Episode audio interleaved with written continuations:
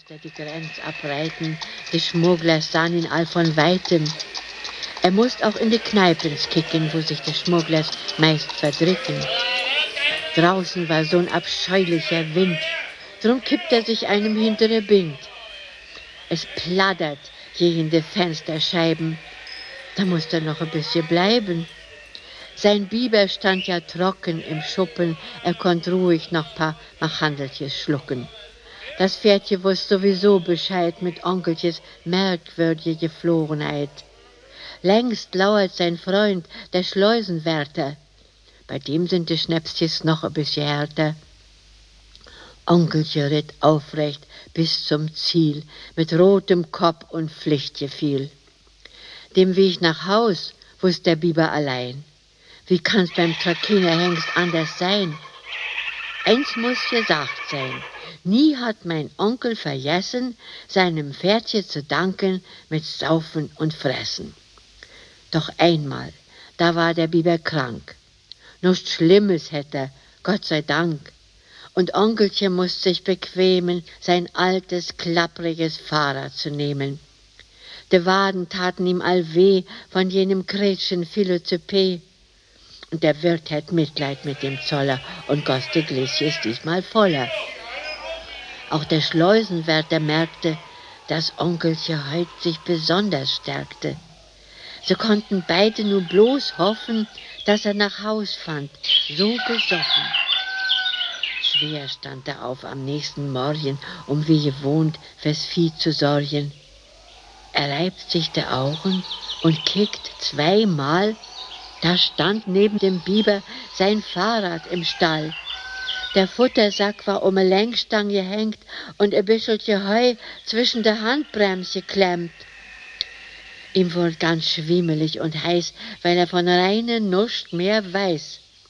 Ihm blieb zu denken auch nuscht über, als dass er verwechselt das Rad mit dem Biber. So ne Räusche, die gibt's heut nicht mehr. Sie ritten meist vom Machandeltje her. Und sie passierten regelmäßig 4-mal im Jahr und sind halt alllängst nicht mehr wahr. Drum sag ich, und das ist unbestritten, damals herrschten noch ganz andere Sitten.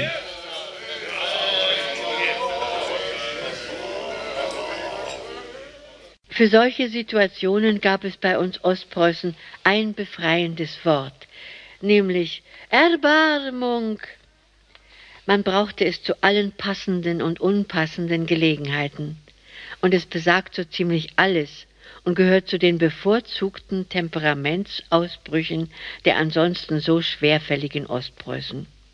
Aber niemand konnte diesem Wort so viel Ausdruck und Inbrunst verleihen wie meine Großmutter. Selbst wenn sie es dachte, konnte man es spüren. Mein Ohmchen. Erbarmung hat sie sich gedacht, als es mit einst dem Knacks gemacht. An dem Kretschen Hina-Knochen ist Ohmchen ihr Gebiss zerbrochen.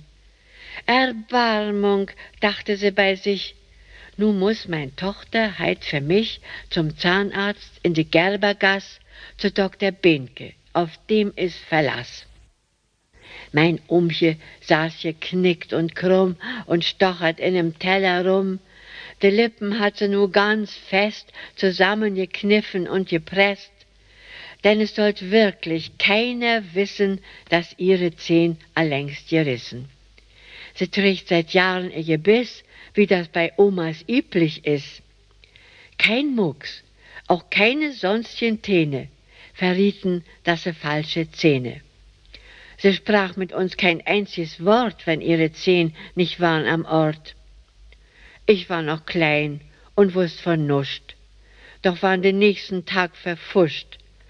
Ich durft mit meine 7 Sachen bei Ohmchen sonst schön breit mich machen. Nu lag de Pupp, der Teddybär, vor Ohmchen ihre Zimmertier. Es hieß, sie sei plötzlich verreist. Ich war nu ganz und gar verwaist. Doch eins erschien mir sonderbar. Wenn wieder Mittagessen war, nahm Mutje Omas Stubenschlüssel und trug ne kleine Suppenschüssel, gefüllt mit Essen, warm und fein, in Ohmchen ihre Stube rein.